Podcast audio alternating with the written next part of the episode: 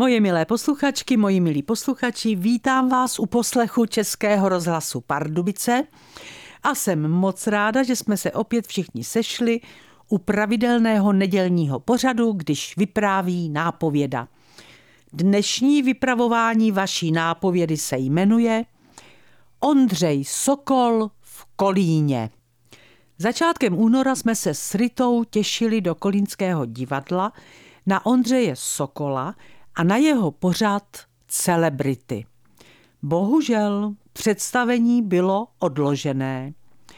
Večer jsem se podívala do svých vejšplechtů ze zkoušek s Ondřejem a stal se zázrak. Hned jsem měla Ondřeje doma a jenom pro sebe. Jednou o přestávce vypravoval Ondřej Sokol historku, jak točil před mnoha lety v Brně. Natáčelo se také v nějakém antikvariátu a po Ondrovi jeden z prodavačů pořád koukal a v pauze mezi natáčením za ním přišel. A herci v tom taky budou hrát? Zeptal se zvědavě. Jistě, odpověděl Ondřej, vyjmenoval několik svých známých kolegů a na závěr si neodpustil poznámku. Já jsem taky herec. Prodavač se na něho nevěřícně podíval. A kde hrajete? V Praze, v činoherním klubu. Prodavači se ulevilo. Jo tak, v klubu, ne v divadle. Před lety během zkoušky ve zkušebně si ke mně Ondra sedl. Měla jsem vedle sebe mobil a pořád jsem po něm koukala.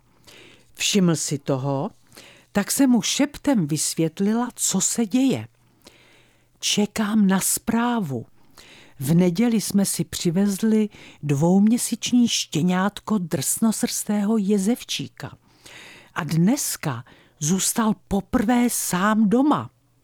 Ondřej chápavě pokýval hlavou a pak se mě pochybovačně zeptal, ty myslíš, že ti napíše? Před lety jsme měli v činoherním klubu premiéru, ve které Ondřej hrál. Před půl osmou jsem šla ven, abych počkala na známé. Ve výklenku u schodů stál Ondřej Sokol, nervózně kouřil a šeptal si, jsem Mastroianni, jsem Mastroianni, jsem Mastroianni. Když jsem se za chvíli vracela, stál tam pořád. Pořád seš Mastroianni? Zeptala jsem se ho účastně. A on přikývl. Pořád.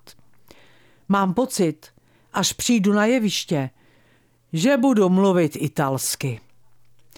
Jindy se při jedné své režii zahloubal nad svými poznámkami. Tady mám napsané, že něco bylo dobrý, ale nevím co. Z jeviště se pohotově ozval Petr Nárožný. Kafe, pane režisére, kafe. Když byl Adam Sokol malý, vyrazil si přední zoubky.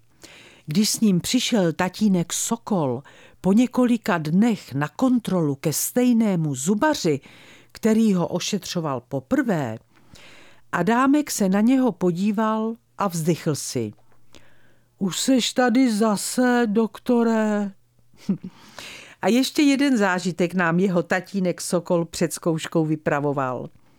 Tentokrát z ranní jízdy autem. Vyměňoval si poněkud ostře názory s jiným kolegou řidičem a když konstruktivní debata dosahovala vrcholu, ozval se vzadu v autě Adámek, pohodlně sedící v sedačce. Přestaň nás rozcilovat, pane! Koncem února jsme šli s Ritou na Ondřeje Sokola do Kolínského divadla podruhé. Zastavili jsme se za ním v zákulisí, abychom ho pozdravili a domluvili jsme se, že po představení přijdeme a všichni tři se vyfotíme. Představení začalo a plné divadlo doslova vybuchovalo smíchy. Seděli jsme s Ritou v lóži a Ondřej se na nás často díval. A já se styděla, protože jsem vypadala jako plačka, Když se směju, tak pláču a musím si pořád utírat oči a smrkat. A to jsem ještě netušila, že na mě na úplném konci čeká překvapení. Když se Ondřej po hodině a půl loučil s kolínskými diváky a děkoval za krásné přijetí, nečekaně zavolal do plného hlediště: Miluju Irenu Fuchsovou! A já málem skolabovala radostí. A když jsme za ním s Ritou přišli do šatny, za odměnu se mu prozradila sladké tajemství své dcery.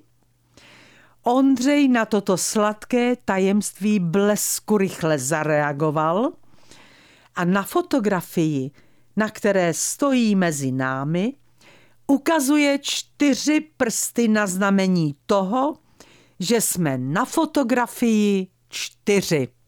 A to je pro dnešek všechno. Moje milé posluchačky, moji milí posluchači, dneska mají svátek Ireny. Nezapomeňte jim popřát. I já přeju všem Irenám i sobě zdraví a štěstí. Všichni se opatrujte, ale hlavně nezapomeňte za týden v neděli zase poslouchat vaši nápovědu, která se na vás už teď moc těší. Vše dobré vám přeje vaše Irena Fuchsová.